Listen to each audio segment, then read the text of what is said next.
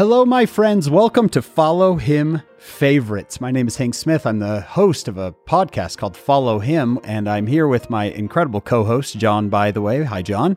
Hi, Hank. and our awesome, uh, incredible guest this week, Dr. Michael Wilcox. Welcome, Dr. Wilcox. Thank you. Nice to be here. Yes, we have uh, a full podcast called Follow Him, and you can you can hear that full podcast wherever you wherever you get your podcast. But this this is just a little clip for those who say, you know what, I need a Cliff Notes version this week. Uh, we choose a Follow Him favorite. So, John, the the lesson is on section one thirty five of the Doctrine and Covenants. Tell us your Follow Him favorite. Well, thanks, Hank. This this section is only seven verses long. They're kind of long verses, but this is John Taylor wrote this. It's it's announcing the martyrdom of Joseph Smith and his brother Hyrum Smith. And the first sentence in verse one, to seal the testimony of this book and the Book of Mormon, we announce the martyrdom of Joseph Smith the prophet and Hyrum Smith the patriarch.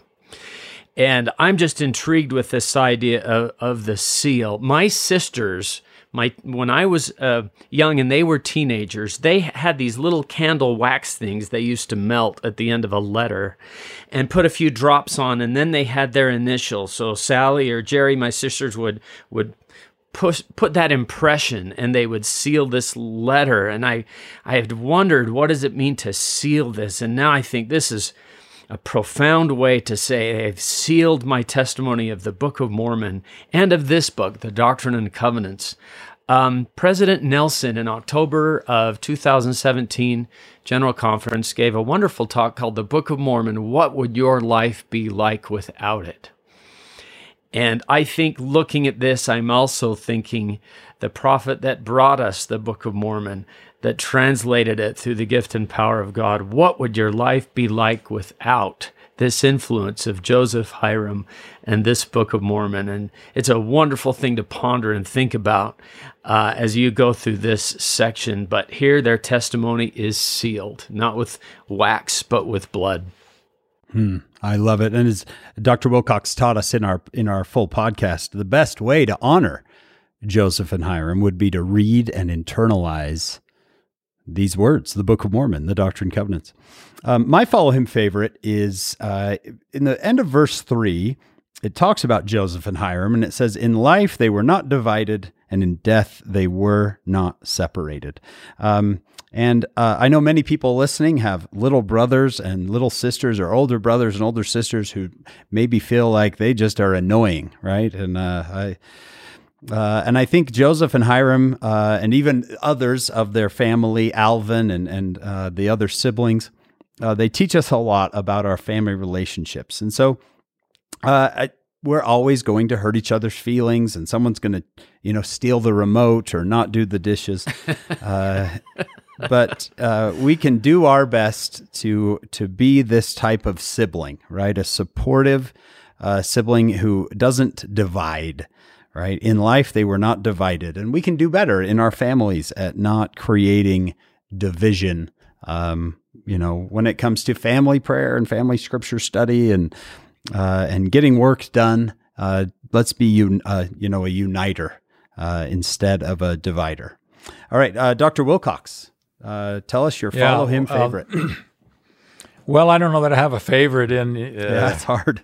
But, but, I think in verse four, at least things that, that really strike me in my own life, when he's going to the the martyrdom, he's going to one of the greatest trials of his life, and yet he says, "I am calm as a summer's morning."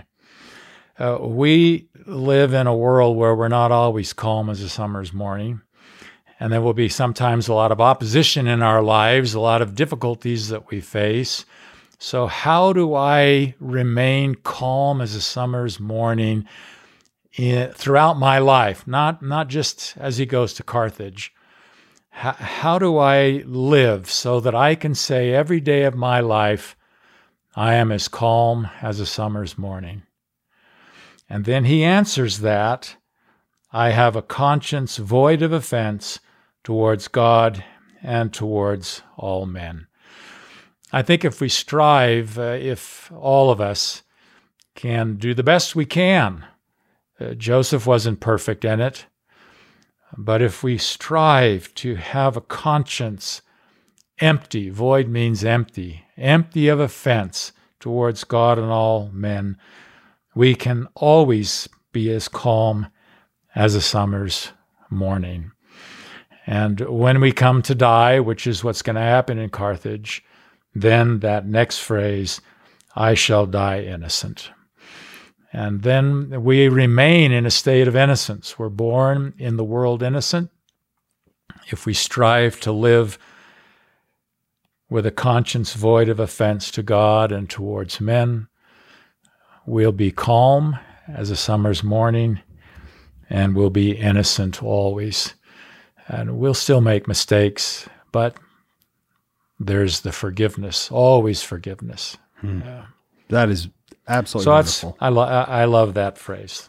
Thank you. Thank you. That's that uh, that for you know if my daughter listens to follow him favorites on her way to on her way to her senior year of high school, that is something that she would she needs to she needs to hear. Uh, so thank you to both of you. Uh, we hope that all of you listening will join us on our full podcast. It's called Follow Him. Uh, but if you can't, that's okay. Come back and join us next week for Follow Him Favorites.